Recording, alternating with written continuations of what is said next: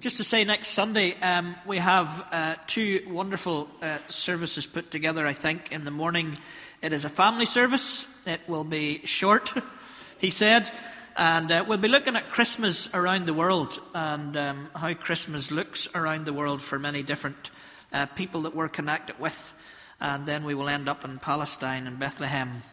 And we will look at what it might mean to what's called frankincense and myrrh from people who sell it in Bethlehem today. So it's going to be a good service. And then in the evening we will have, it's, uh, it's not nine lessons and carols, but it's got that kind of a feel to it songs and meditations and thoughts that will help us on the journey to Christmas.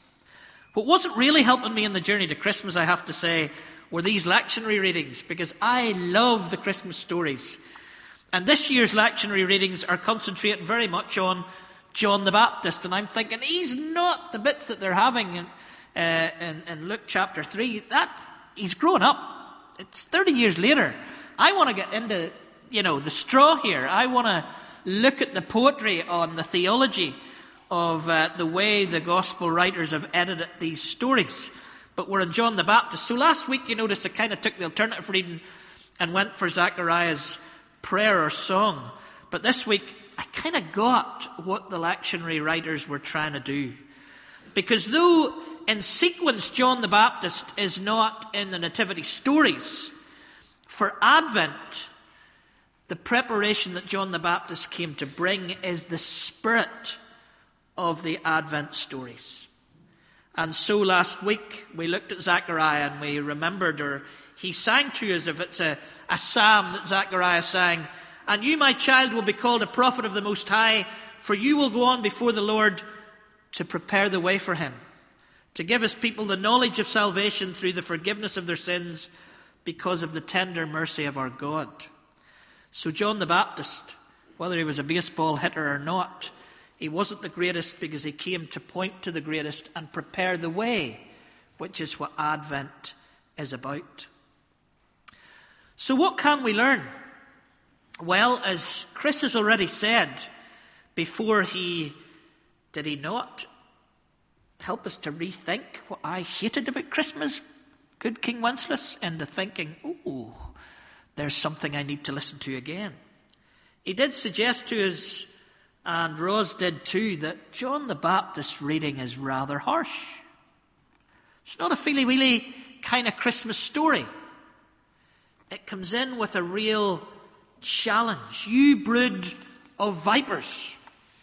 When they come round at Christmas time and people have gathered for some mince pies, why not look at them and say, You brood of vipers? You need to catch yourselves on. Christmas is a time, I believe, when God bangs down our door, barges into the midst of us, interrupts with His grace. But this in the preparation is John with another fist at our door to make us awake to that which we need to prepare for in the Messiah's coming. Of course, it's not for the first time that we've heard such words because the Old Testament prophets were raging against the people for millennia. The people of God seem to be constantly becoming complacent, lukewarm, rebelling, trusting a little bit in who they were because they were God's chosen people, but not bringing much fruit about as a result. And there are two things that John the Baptist goes for here the fruit of their belief, their creed, their profession, and this resting on the laurels of who they think they are. John the Baptist wasn't interested in them knowing the Old Testament scriptures as texts. He wasn't interested in cliches that they might have about being the children or sons or daughters of Abraham. He wasn't interested in the clarity of their thinking about their history or their theology. John the Baptist was saying that God was far more interested in the fruit of all of that, in the impact that all of that was making on our society. I was speaking on Friday night at the Fields of Life Carol service in St Anne's, and I was in the preparation for it looking at that wonderful Song of the Angels, which we might get to before Christmas, but the lectionary people are keen that we maybe look at that last next year and we look at John the Baptist. This, but glory to God in the highest and on earth peace to those in whom his favour rests. On earth peace on those in whom his favour rests. Peace, shalom. And I was looking up that up in a commentary, I discovered that that peace or that shalom was a material peace, a well being peace. People weren't in need in this shalom or peace in the community that this peace would come in. A political peace, so that 87 people wouldn't be killed in Burundi on the day before it.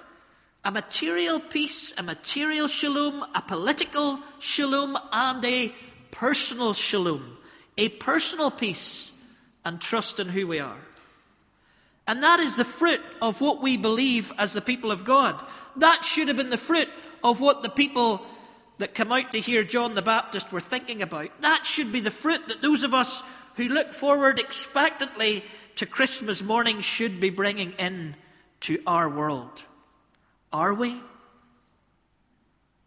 Or on this lead up to Christmas, on this lead up and preparation in Advent, could John the Baptist come into Fitzroy and say, You brood of vipers, ah, you're great. People are talking about your peace movement. But how many of you will really be at Clonard to shake the hand of a Catholic tonight? Or, oh, yes, you'll be delighted when a few of you take on the refugees and help the refugees while we sit in our house and let other people look after the refugees. What is he saying to us as a people? What is he saying about us bringing material, political, and personal peace into the world that we live in? Are we resting on our laurels? Our profession of faith from many years ago? The conferences and the knowledge we've been at and the books that we've read we're PCI, for goodness sake, and every time I look at the newspapers, it tells us we are the biggest congregation or the biggest denomination in Northern Ireland. Who are we trying to kid? We are dying, we are pretty much over, and still we say, well, we're PCI. What's PCI doing? Or what did PCI do when Ken was going to Clonard and taking risks for peace? What did they say about him? Never mind how little did they support him. But we're PCI. We're Fitzroy. We are Christianity in a wider sense. We have the arrogance to think that because we're Christians, we will have our names or Christ's name on a paper cup in a globalized coffee shop. Because that's who we are. Do they not know who we are? We're the sons of Abraham. We are the people of God. How dare they not put Christmas on their red cups.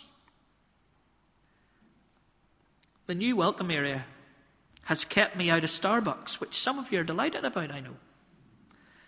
Where for a year we were meeting in coffee shops, we're now meeting in a beautiful office with coffee on the go all the time. If you're in the area, drop in.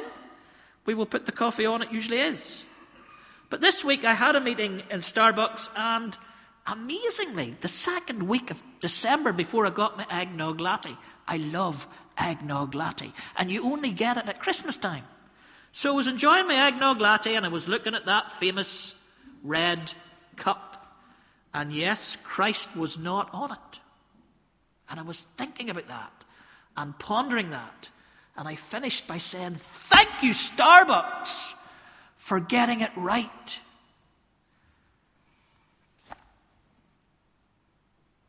It's a baby in straw, guys. Born at the end of the universe where nobody was looking. The Christian story is that we're not dominant in the empire. The Christian story is that we're biting like dogs at the heel of the empire, trying to turn the empire and the globalization upside down. Of course, we shouldn't be on a cup in Starbucks. We should be the ones trying to change what Starbucks do with their taxes to look after the poor. But we rest on our laurels a bit. We are the sons of Abraham. We are Christians, and we expect. Brood of vipers, John says to the people. So, what was needed? Behavioral change, authentic profession of faith, passionate following of the God who was telling us how to live. Behavioral change. That's the key to it all. Fundamental, repentant behavioral change at the core of our lives. Climate change. Do we leave it to the leaders and say what an awful job they're doing when we don't recycle or try to recycle or can't be bothered to recycle? Or we waste when we shouldn't waste? Should we be thinking in our behavioral attitudes to what is going on to the piece of art that God placed in this incredible universe? The refugees coming in. Is that something we're passionate about? Is that something we're actively involved in? Is that something we want to know something about? Behavioral change, fundamental in the core of our souls. It seems if we read John the Baptist that it's the same old, same old. Tax collectors and money, soldiers and money, the distortion of money. Money, money, money. Much more important in the scriptures than sex, can I say? But much less talked about among the people of God, can we say? I wonder what John the Baptist would make of that. But climate change is about money. Can we get by with the industry we have and the commerce that we have? And will the profits be the same at the end of the year if we make these cuts? If we think about our children's children, if we think about the least and the poor in the world, how will our house be? How will our portfolio be? How will our profits be? John the Baptist knew the deal. And he knew that 2,000 years down the road, it would be the same issues for those of us who claim faith in Jesus or faith in God in Fitzroy as it was for those coming out over the desert. Refugees, charity starts at home. How dare they look after refugees? How dare they take our jobs? We have enough people here. How dare they come into our health service? How dare they get in the way of what our money is worth, of what we have or what we need, and we're not prepared to share? Same issues that John the Baptist was raging about as we prepared this week, it always happens, but it's a, rather longer than, than a Twitter um, feed or a, a, Facebook status. Somebody put up 19 theses of Walter Brueggemann's about how we need to change our world, and I want to read not 19 of them, but some of them to you. Walter Brueggemann, Old Testament theologian, says this Everybody lives by a script, whether implicit or explicit. Everybody lives by a script. We get scripted, so we're living by a script. What we do next week is scripted. What is the meta narrative of our lives? What are the things that we're going to do next week? When we talk about these two meta narratives, the holiday season and the Advent season, we see how one script is being challenged by the other script. But what's going to be the script that's going to affect how we spend Monday, Tuesday, Wednesday, or Thursday? Behavioral change will say that the Advent season will turn upside down the script of our living, the script of our Christmas, what we do in these weeks. We get scripted, Brueggemann says, through the process of nurture, formation, and socialization, and it happens without us knowing it. What we do at Christmas happens without us knowing it. And it's probably why, and forgive me for this, it's just, general, general, it's just generational, that some of us just can't get away from sending that card, sending those cards because the script was you sent cards. Now, don't get me wrong, if you've sent cards, it's not the worst thing that John the Baptist would be raging about. But what I'm using it as is something in the script of our lives, something that gets in there that becomes our cultural norm that we do because we think that's what's to be done. The dominant script in our society, Brueggemann goes on, is one of technological, therapeutic, military consumerism. Now it's 20 past 12, so don't let me go into that in any particular depth, but let's listen to it carefully and take it home with us.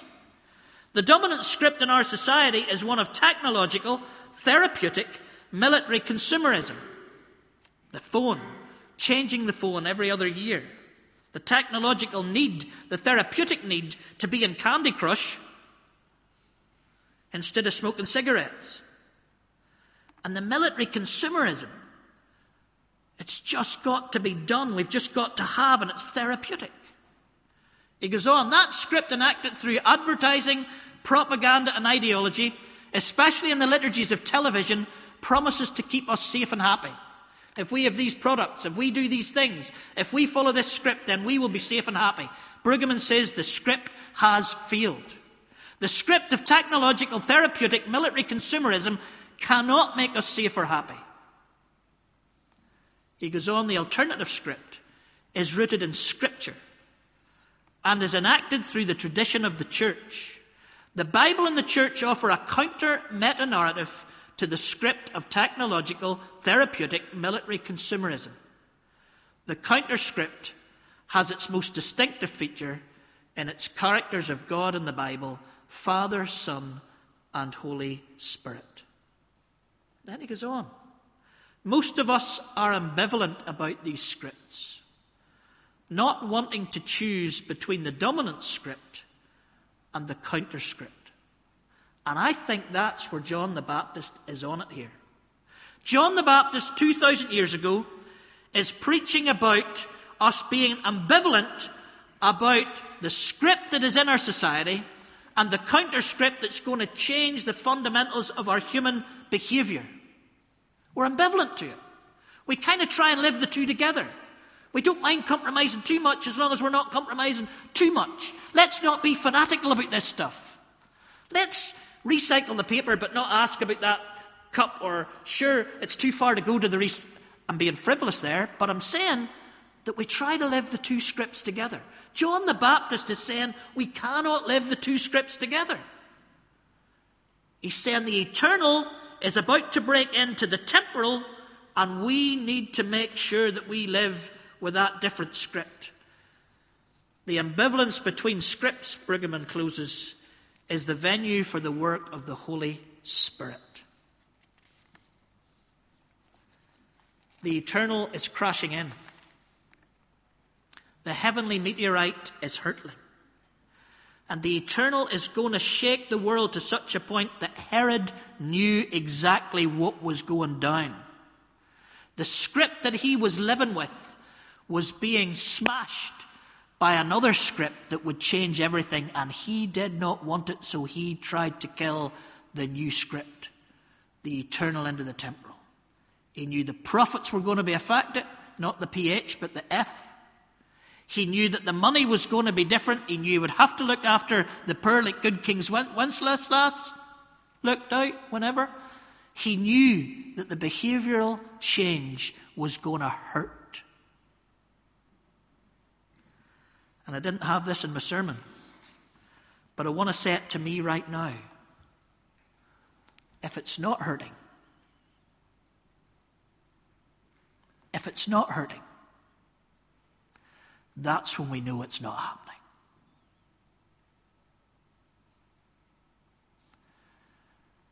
In climate change, in refugees coming here,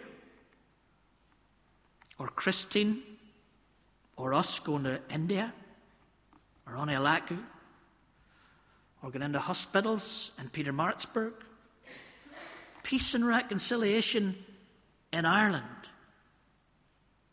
There's a script. And the script is going to carry on unless we allow the big fist of God's grace to bash down the door of the script we're living with a counterscript that changes everything. And if we don't, the trees are ready for the axe. Let's prepare for Christmas. Let's pray.